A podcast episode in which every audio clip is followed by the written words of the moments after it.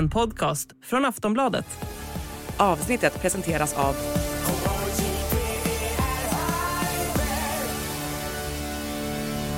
Stödlinjen.se, åldersgräns 18 år.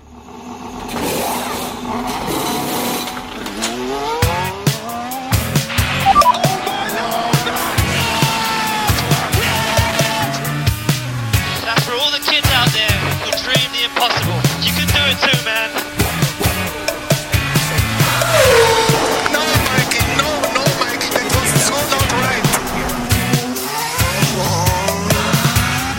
My claps and steering wheel. Steering wheel, claps and steering wheel here. Vi har i många avsnitt nu sagt att det är inte långt kvar, men det är ett långt vinteruppehåll. Men nu väl, Anna Andersson, när ni lyssnar på det här 15 februari, så är det faktiskt bara en vecka och en dag kvar tills bilarna faktiskt rullar ut på asfalt och eh, kör på eh, fullt spett i princip.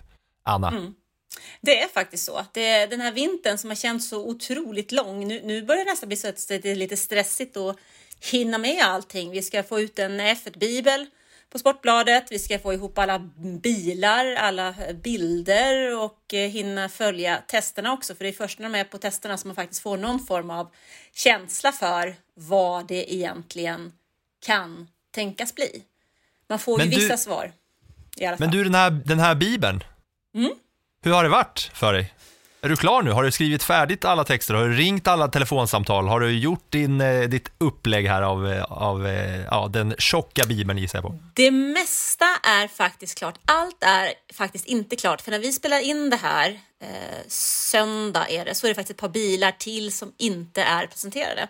Och eh, de väntar jag in i allra, allra sista. Det kommer alltså sluta med att vi har typ en timme på oss från en av presentationerna till dess att det är tryckning. Så kommer vi ändå tyvärr att missa en av bilarna för de har valt att lägga den lite sent. Men eh, så är det ju när man jobbar med printmaterial, alltså det tar ju ett par veckor att trycka. Att, eh, Ja, man och särskilt en, sån här, en sån stor rackare som, eh, som ska klämma ut. Men då sitter du alltså och redaktör Baron med eh, svettiga pannor, så där svetten rinner ner för att ni ska hinna skicka iväg till tryckeriet. Ja men, det, ja men det är lite så, alltså, det är nästan tillbaks till som när jag började jobba på tidning då man stod liksom med, med tryckte ut texter och klistra upp dem på sidor innan man skickade ett helt ark liksom till tryckeriet. Eh, och nu är det faktiskt lite mot samma, vi kommer jobba mot samma deadline för det kommer att handla om ja, minuter här om vi ska få med Ferraris bil eller inte. Så att, eh, jag håller tummarna för att allting funkar på tisdag. Det kan jag säga. Vad kul, vad spännande. Det är lite som att åka tidsmaskin för dig då, tillbaks, eh, tillbaks i tiden. Hur många Ja, tecken tror du att du har skrivit? Fruktansvärt många tecken. Alltså jag har hållit på med detta en hel vinter känns det som. Eh, inte riktigt, men, eh, men eh, det är ju allt ifrån banguider till eh, intervjuer med eh, bland annat då Marian Andretti och Stefan Johansson. Vi har tittat tillbaks liksom i F1-historien för att hitta de allra största förarna.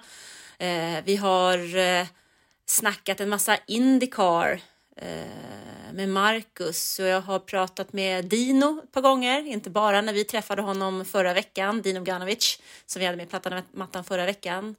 Ehm, vad har jag mer gjort? Jag har gått igenom, pratat med pressfolk på i stort sett alla teamen för att få loss saker och säkerställa att jag får hem saker så som det ska för att det är inte alltid som tekniken funkar och det bara skickar ut ett pressmeddelande. Jag behövde hitta bilder på Alonso till exempel i gröna Aston Martin-kläder och inte bara blårosa alpingrejer. Och det var inte världens enklast till, till exempel. Så att det är många sådana där småsaker som man inte tänker om som man måste jobba med för att få ihop en bibel. Det är rätt, det är rätt mastigt alltså, när jag nu tänker tillbaka.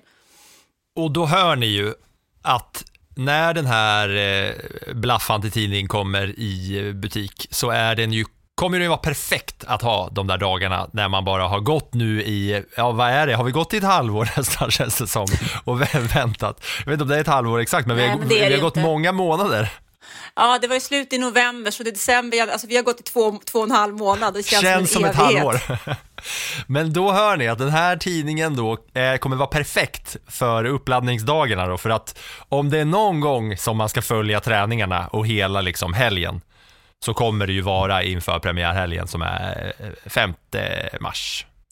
Ja men så här, det är en rätt, det är en rätt maffig helgen där ändå för att den 5 mars så är det F1-premiär.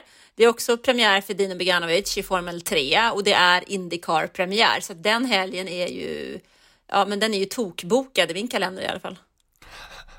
Ja, och den kommer vara tokbokad för er som lyssnar också, får vi eh, ju hoppas och slå fast. Men då kan man ju bläddra in den här tidningen och eh, är det, kommer det vara plus på teamen och sådär eller? Likt det brukar vara i VM och fotbollsbilar Ja, och det sådär. är, jag har gjort det lite annorlunda. Vi har lagt det mer som kommentarer därför att jag tycker inte att det är riktigt rättvist att sätta plus innan bilarna ens har varit på banan. För vi, i och med att vi har en trycktid så ville vi ju se till att, att tidningen finns med till premiären och numera så finns det ju bara tre testdagar. Eh, när vi har gjort biblar tidigare så har det varit upp till nio testdagar och då har man ju hunnit se betydligt mer. Jag tycker inte att det är rättvist att sitta och ge puss, plus eller puss, eller säga, plussar, plussar och pussar till ett eh, team som har visat en eh, bil ett designförslag liksom, där alla vet att det här inte är den bilen som ens kommer att köra. Jag tycker inte det rikt, känns riktigt professionellt, så därför har vi valt att, att göra lite annorlunda faktiskt. Men Det vi känns har, väldigt pratat med, rimligt. eh, Eh, vi har pratat med ett antal profiler som har tippat sin eh, säsong bland annat. Och sen så kan man ju gå in, har vi också lite så här länkar och sånt till eh, F1 Manager som drar igång. Har du satt igång ditt spel än eller? Just det! Det är ju dags igen ja.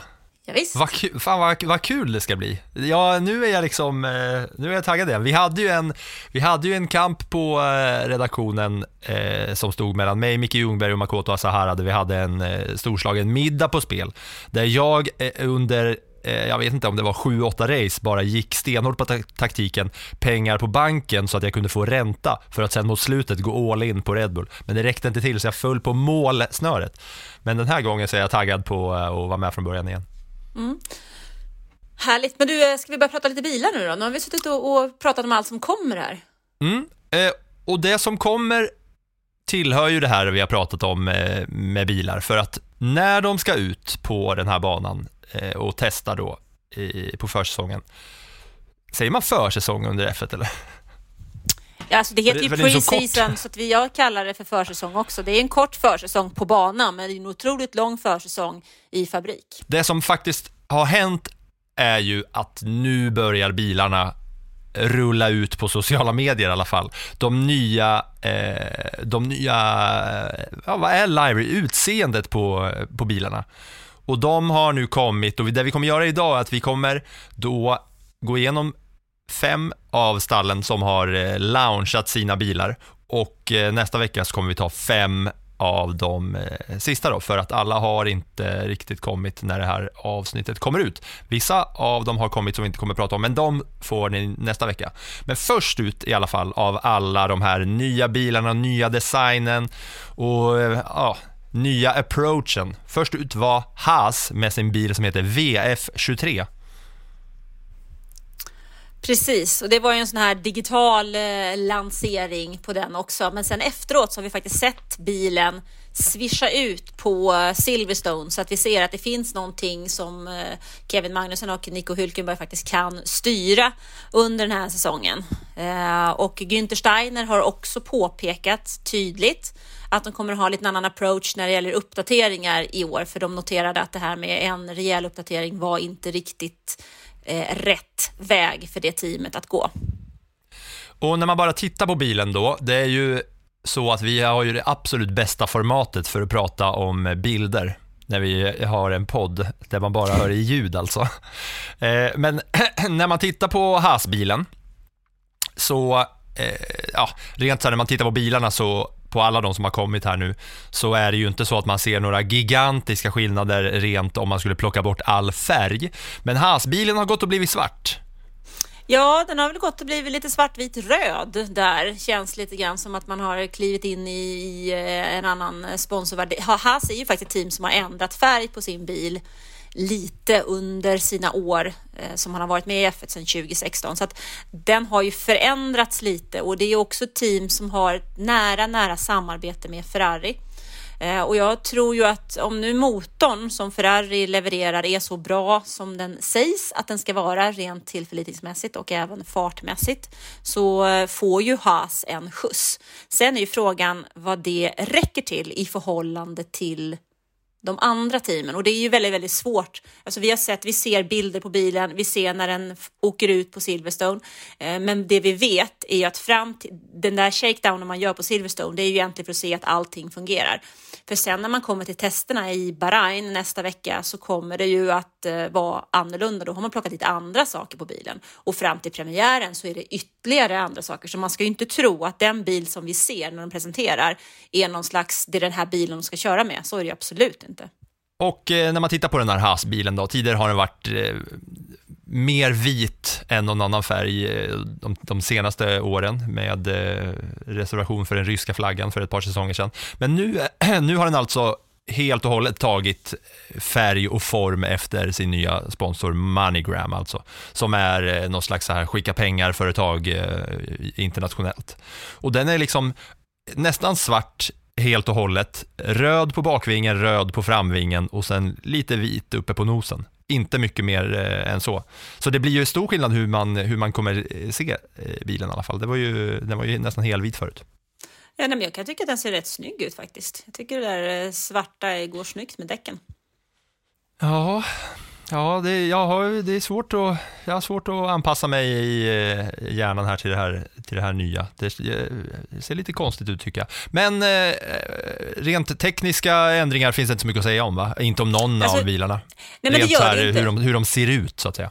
Nej, men det gör det ju inte eftersom reglementet är i stort sett samma som vi hade förra året. Inför förra säsongen var det ju en väldigt, väldigt stor regeländring. En, ja, en enorm regeländring, kanske den största på ja, väldigt många år, i alla fall vad jag kan minnas. Så säger en 30 år i alla fall i F1-historien. En jättestor regeländring.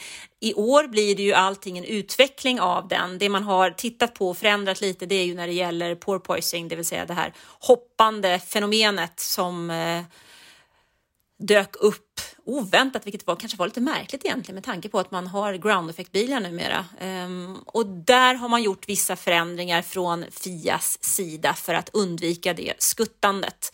Men annars så är det ju inga större regeländringar, vilket gör att eh, bilarna Ja, det, allting är ju evolutioner, det är ju utvecklingar av. Det är till och med så att bilarna skulle ha blivit eh, lättare till den här säsongen, men det blir de inte därför att däcken är lite tyngre. Så att eh, de ligger kvar på ungefär samma vikt. Mm, då lämnar vi Haas och går vidare till nästa bil som också har eh, transformat i ett eh, svartare, i, till en svartare skepnad och det är Alfa Romeos C43 som det heter, Cesar 43. Eh, den var ju tidigare röd baktill, vit framtill. Nu är den röd baktill, svart framtill. Och vi kommer återkomma till det, det är mycket mer svart den eh, kommande säsongen. Eh, men ehm, där, är, där eh, ser man ju också stor skillnad på rent utseendemässigt hur, hur bilen ser ut med första anblick så att säga. Ja, men det gör den. Det, det känns lite så knasigt egentligen nu att sitter och pratar om att det här, kan det här vara den sista Alfa Romeon i Formel 1? Och det är inte så många år sedan Alfa Romeo faktiskt kom tillbaks till F1 och bara på några par år så har man vant sig oh, gud, är det här den sista? Och hur mycket kommer Audi som, som kliver in och redan har börjat, börjat köpa in sig i teamet då? Hur mycket kommer de att diskutera och ha med att göra? För det här är faktiskt en, en bil som kör med en motor från Ferrari, vilket de kanske också kan dra nytta av då, om den motorn är bra.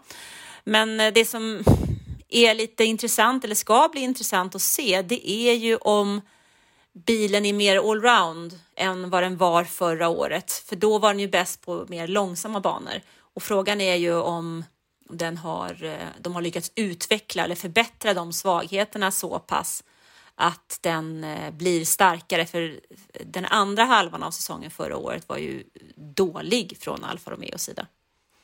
Jag tänker på när man kollar på de här färgerna och du droppar namnet Audi och sådär med hela den eh, också transformationen.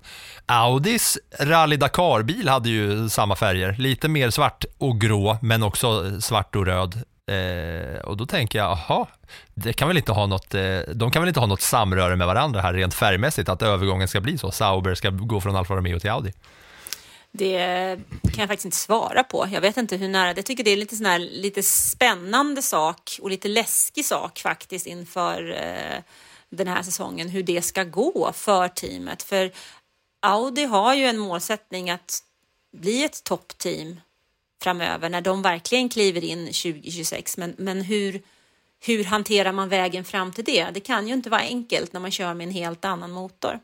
En annan sak som vi noterade är att Orlin, det här polska företaget som har varit en stor sponsor till Robert Kubica, är borta faktiskt. De har valt De- en helt annan väg.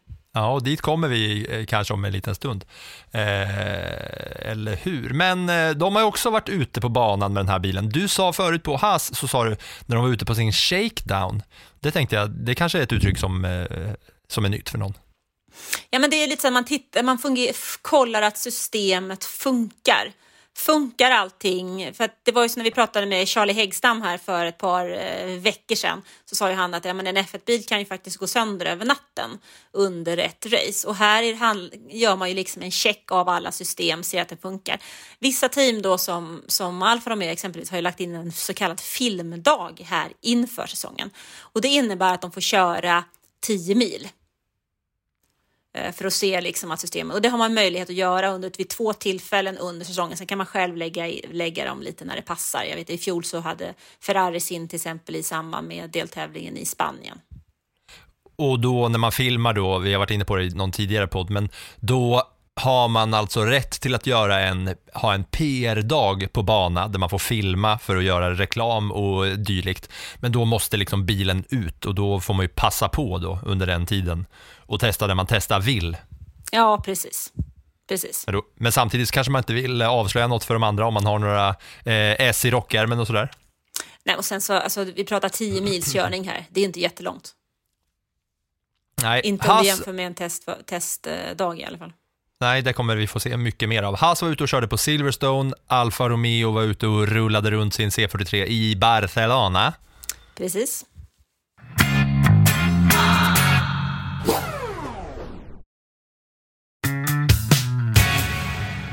Och eh, om vi går vidare till nästa bil så eh, eh, var det den som kändes minst eh, förnyad av alla, Williams FW45, tycker jag, när man tittar på dem.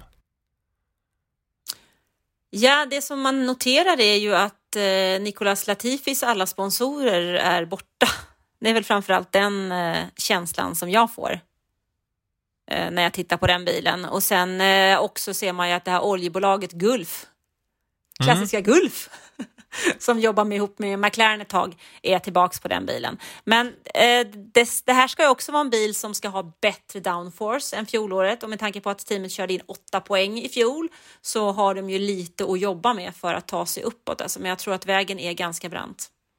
Ja, alltså det har, de, de har ju en, eh, de har ju en uppförsbacke eh, att att jobba med Williams. Bara när jag tittar, tittar på den här bilen, de har ju sin, kvar från förra, förra året, den här Duracell-grejen i luftintaget ovanför skallen på föraren, som jag tycker faktiskt är den snyggaste detaljen på alla bilar. Att det ser verkligen ut som ett Duracell-batteri som är precis där ovanför med dem. Med den, alltså bilen är ju blå och ljusblå och lite svart och sen där ovanför så är det det här klassiska Duracell-batteriet som, i, som är i formen av den här lilla batteriformade luftintaget ovanför skallen. Men, eh, eh, jo, vad tänkte jag på? Gulf, alltså, man, det, har man ju, det har man ju sett, men det känns som att det är ett företag som eh, la ner på 80-talet när man tittar på den, eh, på den loggan, eh, Gulf. Det ser man inte ofta när man är van i Sverige att åka och tanka på eh, OKQ8 och eh, Circle K och, och Preem. Ja, nej, det är inte Ingo direkt. Eller vad heter det? Tanka. Eller tvätta eller vad de heter. Ja. Nej, det där är lite annat. Men eh, Williams själva säger ju att de har förbättrat sitt koncept kring sidepodsen. De har en, gjort en förändring på den främre hjulupphängningen och de har optimerat kylaren. Sen så får vi väl se lite grann vad det innebär. Jag kollade lite på, så här jämförelsebild som Williams själva la upp, årets bil jämfört med förra bilen. Så här. Eh, Ja, en split screen liksom. Och då är det så himla roligt för att det enda som är skillnaden egentligen på de bilderna, det är typ bakgrunden. För här har de skitsnygga LED-skärmar bakom den nya bilen som, som lyser upp i, i blått och, och eh, ljusblått eh, glänsande med Williams Racing, medan den, den gamla bilen då får stå bakom trötta gråa betongväggar. Och där är ju egentligen den stora skillnaden. En annan grej om Williams, det är ju deras nya eh, teamchef James Vowles, som eh, inte har fått eh, kliva in och arbeta än, för det kommer han göra 20 februari efter någon slags nästa vecka. karantän. Mm. Så, eh, så då, kanske man, då kan man väl få anta att man kanske får höra lite mer eftersom att det är han som ska ratta det där skeppet. Ja, precis. precis. Det blir spännande att se vad, vad det för med sig, om jag säger så. Mm. Och det är också ny förare i det där stallet, så det är ju också en sån sak. Alla som har nya förare är man ju extra nyfiken på för att se vad som eh, ska hända. Med förare som har bytt från ett team till ett annat är man ju nyfiken på att se vad de kan göra med sin nya bil, men här är man ju mer nyfiken på att se vad Williams faktiskt kan göra med två förare som kan köra bilen. Det, det ser man ju fram emot. Du, Eh. du kunde inte låta bli, eller? Nej, det var, det var upplagt, det var, kanske inte var straffspark, men det var i alla fall ett bra frisparksläge för att ge en liten känga till vår vän. Eh, som ändå, eh, vi har nämnt att eh, det var ett av våra mest lyssnade, vårt näst mest lyssnade avsnitt under hela 2022. Eh, hatavsnittet mot, mot Nicolas Latifi, pappas pengar avsnittet. Där vi gick igenom Lastrol Last Roll och eh, Nicolas Latifis bakgrund och väg till eh, F1. Det kommer mer förarnas väg under den här säsongen när det kommer vara raceuppehåll. Vi har ju ett i, i april bland annat när det kommer vara uppehåll och då kommer vi få, vi har ju många nya förare att sätta tänderna i och det kommer komma under säsongen. Nu går vi vidare till ett team som har en ny förare och det är Alfa Tauri. Precis, de passade på att eh, presentera sin bil i samband med modeveckan i eh, New York. Ja. Eh, De, gjorde kämpar, lite- de kämpar på med sina kläder alltså, Alfa Tauri. Jag fattar inte hur det ska kunna flyga. Nej, jag De har inte jobbat riktigt- länge med det här liksom, klädmärkesloungen och de jobbar ju så hårt för att folk ska eh, köpa deras Alfa Tauri-kläder. Det känns som Ja. en så konstig grej att se Sergio Perez gå runt i Alfa Tauri-kläder och visa upp någon regnjacka. Men såg du den, såg du den Secret Santa som F1 la ut inför jul? Där det var förare som skulle dela ut julklappar till varandra. Nej, där är det i alla fall så att en av förarna i Alfa Tauri, man fick inte reda på, eh, alltså man får inte reda på, man ser någon som öppnar ett paket och sen så får man reda på vem som då har gett det här paketet. Och en av förarna i Alfa Tauri, jag kommer inte ihåg vilken, har alltså skänkt en eh, tröja från Alfa Tauri. Det kändes ungefär som att, jaha, men vänta lite, han gick in i hospitality och plockade någonting från eh, hörnet och gav bort i julklapp. Ja, det, är ju eh, det är ju inte de roligaste kläderna. De känns väldigt, väldigt vanliga och det är så svårt att se hur då ett eh, F1-märke som ska slå sig in på klädmarknaden. Men om vi går tillbaks då, om vi snackar design och mode, så har ju de inverterat sina färger på sin bil här. Om man kollar där bak där själva Alfa Tauri-loggan var förra året så, så, så är den inverterad. Förra året så var eh, tjuren i eh, vitt och nu är den i mörkblått. Men hit har ju eh, Orlin, eller Orlen, som vi eh, konstaterade hade lämnat eh, Alfa Romeo. De har bytt Alfa-team och nu är de hos eh, småtjurarna istället, där de har sin stora logga. Och där ser det ju verkligen ut som att hela designen var klar på bilen och sen typ en halvtimme innan de skulle reveala den här bilen och visa upp den, dra bort skynket, så kom de på, helvete, fan vi har ju glömt att sätta på Orlen eh, eh, stickers. Ja, sy ihop något nu, släng på på bakvingen och lite på fronten där och ovanför på, på halon. Kör på lite rött där nu så vi kan få våra pengar från, från de här polackerna. Det känns att gå tillbaks lite grann till den, eh, för när de hette Scuderia Toro Rosso så var det ju mycket rött och blått eh, med lite gult i och det här röda. De var ju skitsnygga, Alfa, eller Ja. Toro Rosso-bilarna. Ja, men den här, den här röda punktinsatserna kan man väl kalla det för, eh, gör ju att man får en känsla av att det är det teamet. Sen är det ju inte vackert alltså. Det är lite precis som du säger. Det känns som någon som har tryckt på bara loggan här på några ställen för det skulle passa. Ja, i missa det. panik, i panik, precis innan. De bara, äh, vi har de här klisterlapparna, vi måste på med dem någonstans. Ja, passar den där bak? Nej, inte riktigt, men släng på den ändå. Den går inte hela vägen ut. Och så på sidan. Ja, den är ju, det är ju Alfa Tauri, vad är det för färg den här eh, mörkblåa av något slag? Den är ju mörkblå. Marinblått, typ. Ja, marinblå. Marinblå och vit. Och sen bara smackpung, rött från Med ingenstans. lite röda detaljer. Men det här är ju också team som behöver eh, jobba lite. Alltså de hade ju jätteproblem med att hitta downforce i fjol och de kom nia. Och med tanke på att det är Red Bulls systerteam och Red Bull dominerade ju hela säsongen så deras juniorstall eller systerteam då kommer näst sist i konstruktörsmästerskapet, det är ju faktiskt uruselt. Um, och de började utvecklingen av bilen väldigt, väldigt tidigt, alltså de var inne i vindtunneln redan i juli. Så att förhoppningsvis så har de väl utvecklat den här bilen på ett sätt som gör att den kan vara med betydligt mer mitt i fältet så vi inte bara behöver höra Yuki Tsunoda skrika ut sin frustration över någon stackars mekaniker i andra änden. Ja, det kanske han gör ändå, för Frans Tost, eh, den gode chefen för Alfa Tauri, han har varit ute och sagt att eh, Tsunoda har ett eh, tydligt mål för den här säsongen och ett krav på sig att score many more points than he did last year. Han ska alltså ta många fler poäng. Så ospecifikt specifik har Tosten varit mot Tsunoda då, som är då... då... Då ska vi komma ihåg att Tost har varit chef för det där teamet sedan typ 2006. Så han har väl lite erfarenhet när han sätter sina målsättningar till olika typer av förare vad de ska klara av. Och Tsunoda gör sitt tredje år i teamet. Alltså år tre, nu är det ju dags liksom att, att växa upp och leverera, kan jag känna. I den här nya fula bilen då, som kanske kommer få några små designändringar, man kanske gör så att det inte ser ut som att det är klistermärken utan istället som att det är integrerat med eh, den här bilen ful som den är eh, just nu. Va? De har också hakat på den här trenden att eh, bilen ska bli lite mörkare. Det kommer bli ett väldigt mörkt startfält. När, för Alfa Tauri, även om den var liksom marinblå så var den ju ändå en av de ljusare rent på färgskalan.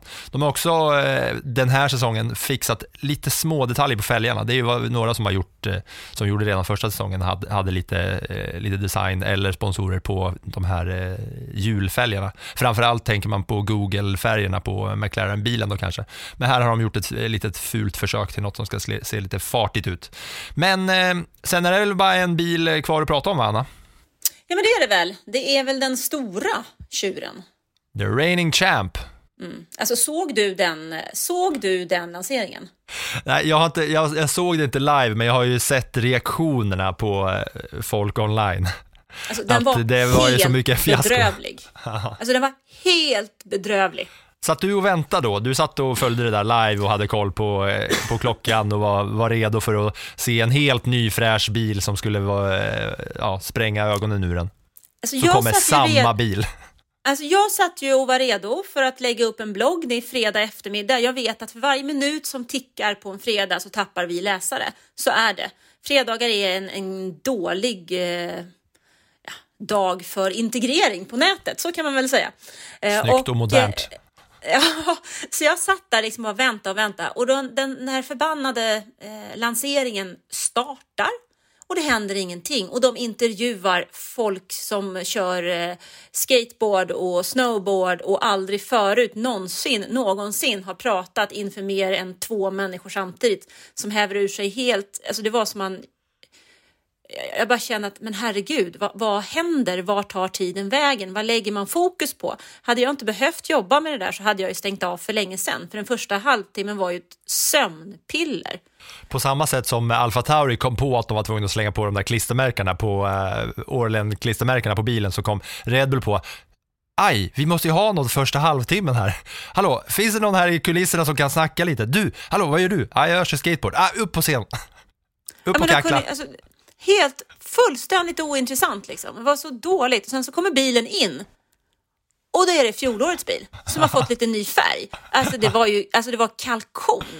Man blir så trött och bilder och sånt som man skulle ladda ner och slänga ut på nätet som man tänkte det här ska bli en bra grej. Det var ju årets sämsta blogginlägg typ. Men eh, rent eh, färgmässigt så var det några pyte, pyte, pyte, pyte små förändringar. Men var det de, de facto samma bil som förra året, bara med ny färg eller? Var det, påpekar de att det var den nya? För att det ju, går inte att se någon skillnad. Nej men alltså det, det, jag skulle säga att det var en ommålad bil. Nu kan jag inte ta gift på det men eh, det kändes så. Den kommer ju, alltså Red Bull presenterar ju sin, man tänker så här, Red Bull presenterar sin bil väldigt tidigt i början av februari. Att presentationen överhuvudtaget är i New York är ju för att man vill flörta med den amerikanska marknaden och sin framtida motortillverkare Ford. Mm. Men Dit vi ska, ska vi komma. Yes, jag vet. Men då lägger man ju lanseringen så tidigt att Adrian Newey säkerligen inte är färdig. Det finns för mycket tid från lansering till tester. Så den bil vi ser på testerna kommer ju inte vara den som de visar upp i New York. Och den bil vi ser på testerna kommer ju heller inte vara den som vi ser när säsongen startar i Bahrain någon vecka tidigare. Så det kommer ju hända massor med grejer på hela den här vägen. Så jag kände mig grundlurad. Mm, det gjorde nog de flesta. Men då en fråga är ju alltså så här, då har de ju jobbat med den nya bilen och den nya designen. Och i vetskap om det så rullar de ut en annan bil i Bahrain på, på testerna. Mm. Med vetskap om att den kommer vara en annan som kommer på träningen inför första racet. Kan man tolka det så? Det skulle jag definitivt tolka det som. Ja, det ju, finns ju ingenting att säga om utseendet på den här bilen för att det var ju bara så himla snustort. Jag tänkte ju, eh, Perez och Verstappen var ju med där på, på eh, launchen och jag tänkte att jag skulle klippa ut något i ljud från vad de sa, men det var så himla torrt så det kan vi lika gärna skippa. Vi kan lägga in liksom en syrsa som låter för det var mer intressant. Det enda jag noterar är den här eh, reklamen för Rauch som ligger längst ner, en liten gul flärp. Det är så här fruktsafter, tyska fruktsafter som man köper på supermarket, antagligen i Tyskland och Nederländerna. Fruktsaft! Ja men typ så här mangojuice och Aha, apelsinjuice, morotsjuice och nej, enlitersflaskor så kan du blanda dem med eh, socker, vad heter det, bubbelvatten så får du schorle. Så får man sin Jaha. eh, apfelsaftschorle där. Mm.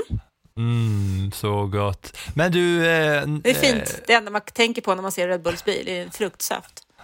Rausch. Men det var ju ändå en ganska stor nyhet som du eh, var inne och nosa på här nu innan jag eh, försökte, försökte avbryta det där så att du inte skulle gå all in på snacket om Ford hjärta Red Bull. Nej men det där är ju lite spännande, eller det är väldigt, väldigt spännande. För Ford kommer alltså tillbaka till Formel 1. Och men de gör, alltså, de gör ju inte det förrän 2026. Då när det nya motorreglementet kommer. Och det som är lite intressant i det här läget, det är ju att historien om Red Bull börjar när Red Bull köper Jaguar.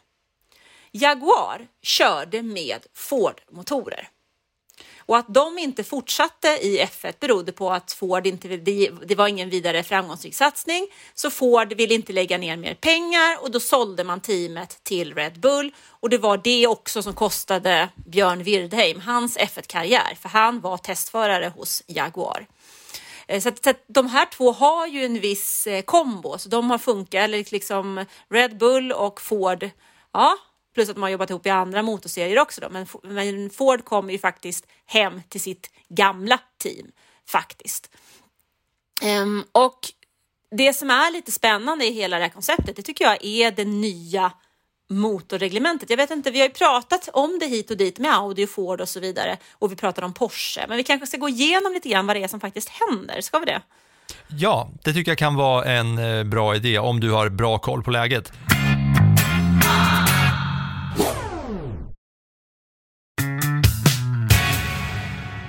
Ja, men eh, ge oss, en, eh, ge oss en liten sammanfattning då, eller lite eh, grundförutsättningar för vad, vad det här med motor handlar om. För det, det är ju en det är ju en djungel om man inte har superkoll på eh, alla paragrafer och papper och hur det ligger till. Eh, jag tror nog att kanske inte varenda människa vet att till exempel Ferrari gör motorer åt massa olika stall och eh, Red Bull har haft olika motortillverkare de senaste åren och allt sånt där. Men nu, är- nu är det ju mycket snack fram till 2026. Men berätta för mig.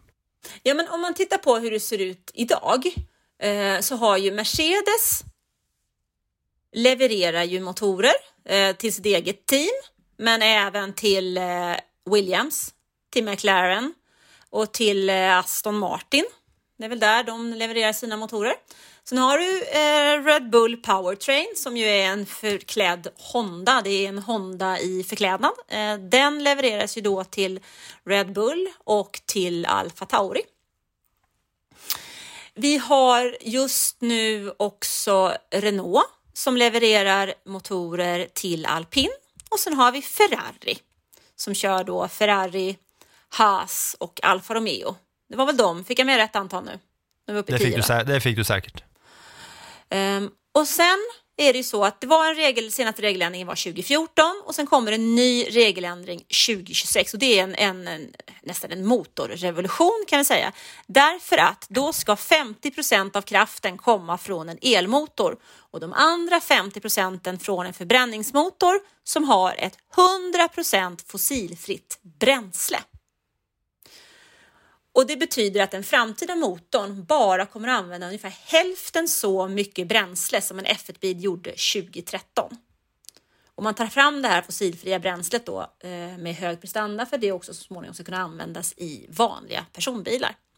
Tänk om de skulle lägga alla de här pengarna de lägger på att forska fram så att F1-bilarna ska förbruka mindre bränsle. Tänk om de alla bara teamen hade gått ihop med samma summor för att ta fram eh, bränsle eller liksom alternativa eh, energifaktorer till flygen som transporterar hela F1-cirkusen och lastbilar och grejer. Vad Mm, mycket bättre det hade varit för eh, miljön i stort än de facto eh, vad man ska säga, som det dras ner då, miljö, eh, hur, hur det jag- påverkar miljön med bilarna.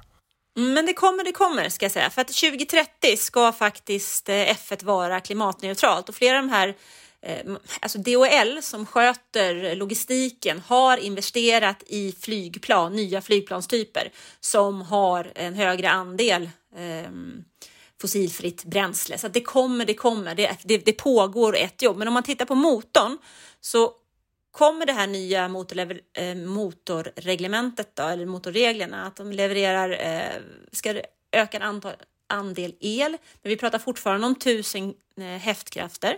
Den här nya MGUK som vi pratar om ibland ska vara kvar, men däremot försvinner den här MGUH om det är någon som är intresserad av den biten. Men det som framförallt är intressant att till eh, 2026 så kliver Ford då in som ny motorpartner till Red Bull. De inleder ett partnerskap. Eh, inte på något sätt köpa in sig i stallet eller så, utan de ska bli partners. Medan Audi som går in eh, och ska jobba med Sauber, de har redan nu börjat att köpa andelar av Sauber Group som är företaget bakom F1-stallet Alfa Romeo. För Alfa Romeo är i nuläget egentligen bara en namnsponsor. Så eh, Audi håller på att bygga ut sitt motor, eh, sin motorfabrik egentligen som ligger i någonting som heter, heter Neuberg am Donau eller någonting sånt i södra Tyskland, inte allt för långt ifrån Schweiz. Så det där blir en, ett, ett gemensamt team liksom med en motorfabrik och en chassifabrik, lite som Mercedes har också. Sen pratas det faktiskt också om att Honda kan vara på väg tillbaka. Honda har ju nu jobbat med Red Bull i ett par år, men de lyckades inte hitta någon lösning, smidig lösning fram till 2026. Men däremot pratas det om att McLaren och Honda redan har haft sina första möten och frågan är vad det kan ge. Det var ju ett väldigt, väldigt framgångsrikt samarbete på den tid när förare som eh, Ayrton Senna och Alain Prost körde F1, men det var ju en katastrof när Alonso körde för eh, McLaren. Han gnällde på den där motorn så japanerna blev väldigt, väldigt eh, ledsna i ögat. Det var väl mellan 2015 och 2017 om jag inte minns helt fel.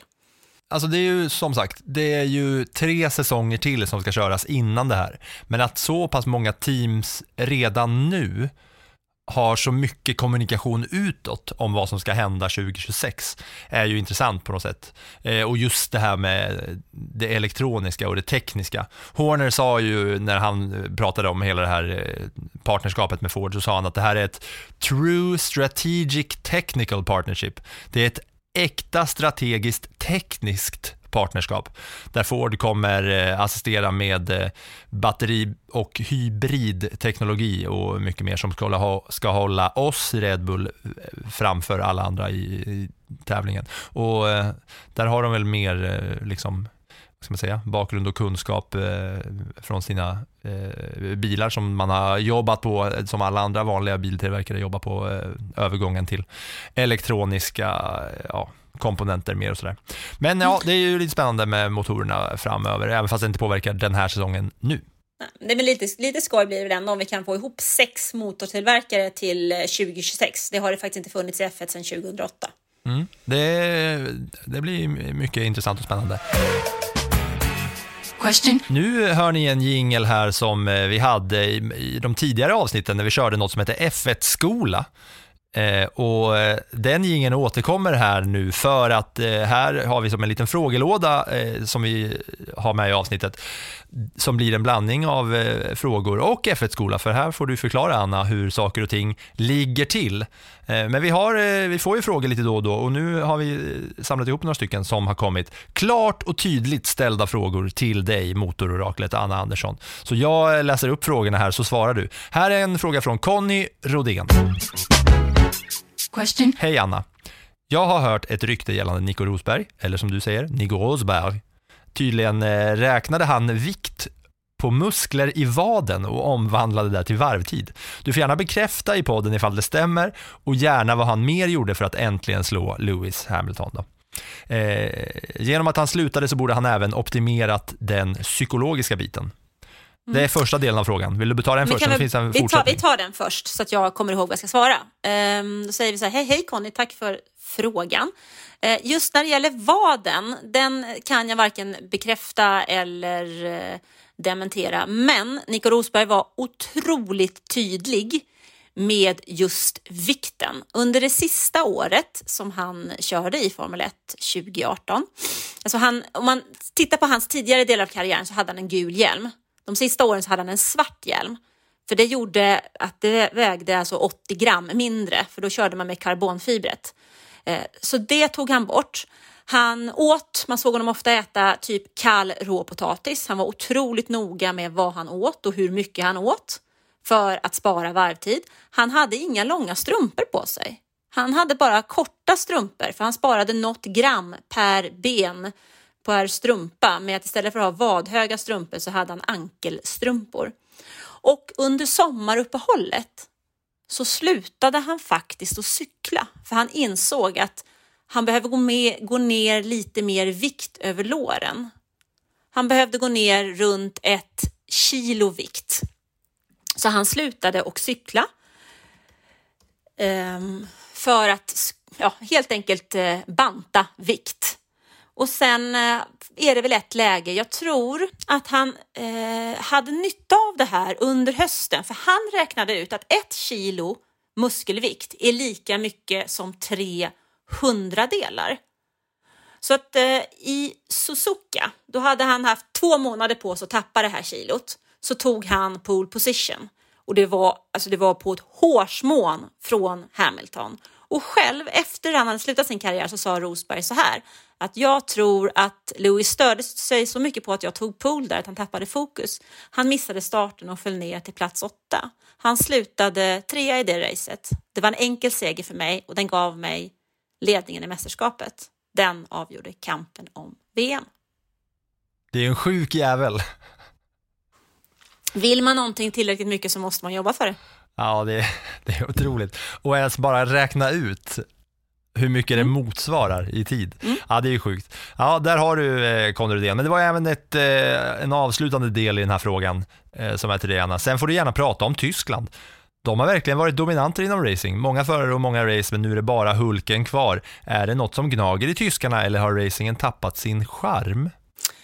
Det känns som att vi behöver ett helt avsnitt för att du ska få breda ut dig om den tyska racinghistorien och dess framtid. Så jag tror vi bara lämnar det där. Men jag kan säga så här, jag tror eller jag vet att det gnager jätte, jättemycket i den tyska folksjälen. Problematiken i Tyskland är precis som i Sverige att racing kostar fruktansvärt mycket pengar. Det kostar oerhörda pengar och det är inte statsfinansierat på något sätt. Så att eh, mm, det grunden, om jag ska svara kort, så ligger nog grunden i kostnadsfrågan. Plus att man inte har något eget eh, race längre. Det är ju också en sån sak som har en bidragande orsak till att ungdomar vill och testa. Det finns ju andra saker som man i Tyskland är ju fotbollen väldigt stor, handbollen är enorm, basketen är stor, det finns många friidrottsklubbar många som simmar. Ja, som sagt, det känns som att det behövs ett helt avsnitt, men eh, det här med att ett tyskt race eh, saknas, det känns som att det kommer ju komma, om både Audi och Porsche ska in. Det kommer ju. Jag är inte så säker på att Porsche ska in längre, men eh, Audi vill nog väldigt gärna ha en, eh, ett tyskt race och de vill ha- gärna ha en tysk förare. Så att, eh, mm, vi får se. Ny fråga. Question. Magnus Persson skriver, Hej Anna. Varför presenterar Red Bull och Alfa Tauri i New York? Är det inte eh, väl mycket PR? Det där handlar ju enbart om PR. Red Bull presenterar i New York för att presentera samarbetet med Ford. Alfa Tauri presenterar i New York för att eh, ge fokus till sina kläder i Alfa Tauri. Den amerikanska marknaden har ju nu bara öppnats lite med hjälp av eh, Drive to Survive. Vi har tre lopp i USA och det är faktum, tänker jag, att Red Bull har Daniel Ricciardo som eh, testförare och han ska åka runt och göra en massa jippon i USA för att dra ännu mera fokus. Så att eh, PR, PR, PR skulle jag säga. Ja, där har du Magnus Persson och en eh, sista fråga här då. Question. Albin Nilsson skriver, Hej Anna, tack för en bra F1-podd. Jag är ganska ny i sporten. Hur många svenskar har tävlat i F1 och vem är nästa svenska förare i F1? Är det Marcus Eriksson som kan komma tillbaka eller finns någon annan? Här vet jag att du har ett dundersvar. Det har eh, varit tio svenska förare som har tävlat i Formel 1. Marcus Eriksson är den senaste, men han befinner sig numera i Indycar. Han vann Indy 500 förra året och jag har väldigt svårt att se att han kommer tillbaka till F1 för att han gjorde inga vidare resultat där, men han har verkligen etablerat sig i Indycar så han kommer nog stanna där så länge han har möjlighet att göra det. Och jag bryter in eh, där Albin Nilsson, om du inte har hört vårt avsnitt med Marcus Eriksson, där vi sitter och snackar med honom i typ en timme, så eh, kan du ju gå tillbaka några avsnitt och lyssna på när jag och Anna pratar med Marcus Eriksson om bland annat eh, hans syn på hela det här. Det där skulle jag precis säga Filip, men nu hann jag inte klart. Nej, vad bra. Tur att vi eh, tillsammans kunde svara på det, för att eh, vi är, jag, jag känner mig ändå som en liten del av podden när Albin Nilsson här tackar för en bra podd. Eh, så, så det var bra att vi kunde puffa lite för den eh, podden en gång till. Va? För den som inte har hört det så är det ju en värd lyssning. Det är inte många som sitter ner så lång tid och eh, kacklar med Indy 500-vinnaren. Och när vi då ändå snackar Indycar så kan vi väl ta en liten svensk koll så här några veckor inför eh, återstarten av även Indycar där vi har två svenska förare. Det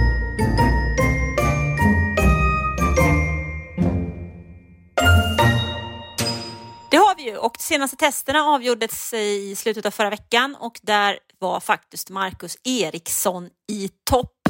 Han var typ en sekund snabbare än vad Colton Herta var dagen innan på deras tester inför säsongspremiären som avgörs i Sankt Petersburg, Florida den 5 mars. Men en annan kul nyhet faktiskt när vi pratar om Indycar, det är det hållbara bränsle som de faktiskt har testat. 100% på fossilfritt tillsammans med eh, Shell tror jag att det är. Eh, det gör att eh, de kommer köra helt fossilfritt bränsle under hela säsongen 2023. Vi pratade ju om att F1 ska göra det från och med 2026. Det blir ju en jäkla helg när F1 drar igång, Indycar drar igång och F3 drar igång.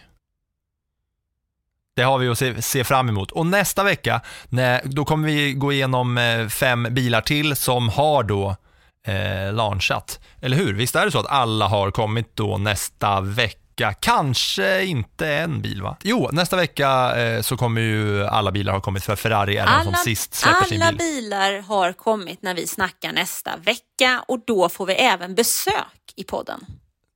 Det vill ni också höra. Aston Martin kommer med sin bil 13 februari, även McLaren. Ferrari 14, Mercedes 15, Alpin 16. Stämmer det Anna fortfarande? Yes. Ja, då eh, har vi något att se fram emot eh, till den veckan och så säger vi tack för idag då. Tack, tack.